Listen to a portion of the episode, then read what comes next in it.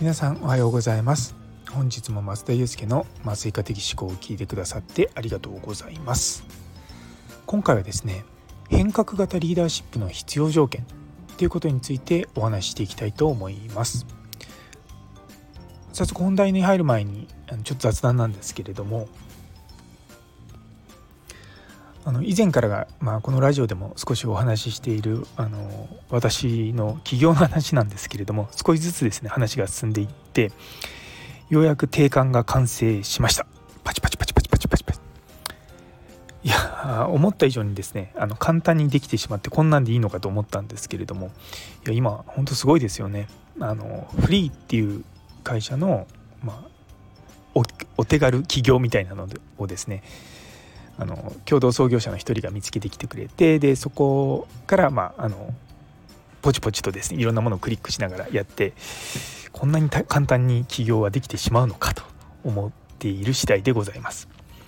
で今ですねちょうど委任状とかも整えてあとは反抗してで、まあ、ちょっと決済の期間もあるので、まあ、6月に、ま定款を提出して、ま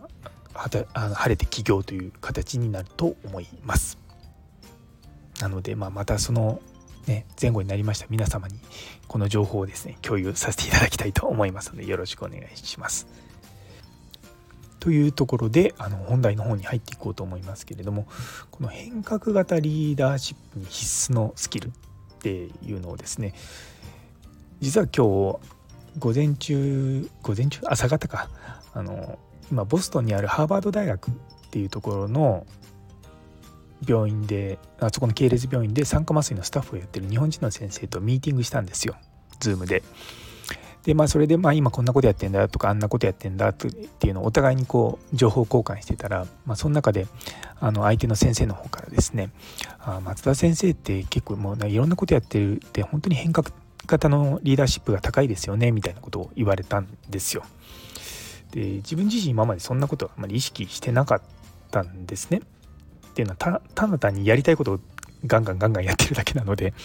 あの自分は楽しくてあのやってると。でも確かにその言われてみるとまあ物事を変えることは非常に好きですしでむしろこう良くしていくことに対してすごいこう意欲が湧くタイプの人間であるのは確かなんですね。でやっぱりこう、まあ、理想とするものに対して、まあ、どう近づけていくのかっていうこともすごく意識するしそれに対してこうチームであの達成したいっていうところで、まあ、チーム全体でこうモチベーションをこうね上げていくっていうことは結構普段からよくやってはいるんですよね。あの結構看護師さんとか助産師さんとかと話しているとあの上の管理職とうまくいかなかったりとかしてで、まあ、ちょっと管理職のことがブツブツみたいなことを、まあ、愚痴を聞いたりとかもそうですし実際この前の、うん、助産がうまくいかなかったんですけどみたいな相談をされたりとかでやっぱそういった時に、まあ、あのもちろんね大丈夫だよっていうふうに言うだけじゃなくてまあ寄り添うようにねあの一緒に、ま、乗り越えてこうよって話はよくしてるなと思ってます。なんでまあ結構個別にはなな配慮っていうのはすごく意識はしてるんですよね。この人はこういうのがあの向いてるだろうとかあのまあっていうふうに結構人によってですねあのプランを変えたりとかしてるんですよね。それはあの同じようにフェローの教育とかもそうなんですよね。もちろんそのな私のまあ基本的なスタイルっていうのもあるんですけどもその中でもあの、まあ、よりこういうふうに丁寧にとかまあ、ここはちょっと離れた方がいいかなとかそういうところをうまくですね緩急つけながらやってる感じはあるので、まあ、確かにそう言われると、まあ、変革型リーダーシップの4つの愛って言われるインディビジュアライズインフルエンスとかあのインスピレーショナルモチベーションインテレクチュアルシチュエーションあごめんなさいスティミュレーションですね。あとインディビジュアルコンシダレーションっていうそれに関してはまあ結構あるのかなというふうに個人的には思っているんですね。でもこの根本的なところにあるものは何かっていうと結構私すごく多動なんですよね。ですぐ何か新しいことやったりとかすぐ次のことやったりとかで前のこと忘れるわけじゃないんですけどもよく物は忘れます。でそれを結構周りの人が「そういえばあれなんだったっけ?」って言って思い出してまたそれをやるみたいな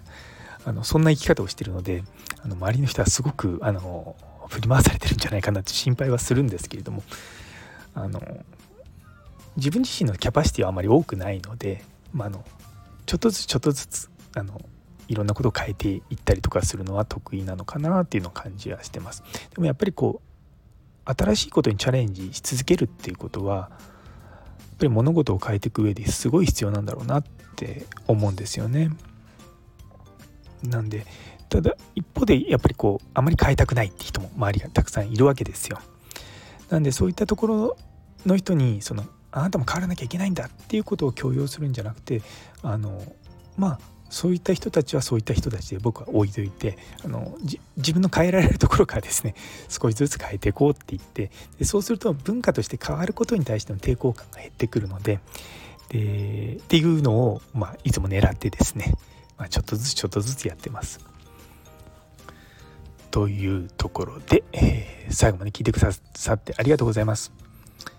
この放送が気に入ってくださったら、えー、いいね、コメント、チャンネル登録お願いいたします。最近ちょっとですね、チャンネル登録者数が伸びて、伸び悩んでいるところもあって、まあ、そろそろまたやることを変えていかなきゃなとは思っておりますが、まあ、何をしようかなと、あの、企業のこともあったりとか、まあ、このスタンド FM はほぼ趣味に非常に近い部分があるので、うん、なんか戦略的に何かっていうところにはまだあまりこう結びついてはないんですよね。うん、でもまあいろいろと考えてます ね。というところで、えー、今日という一日が皆様にとって素敵な一日になりますように。それではまた。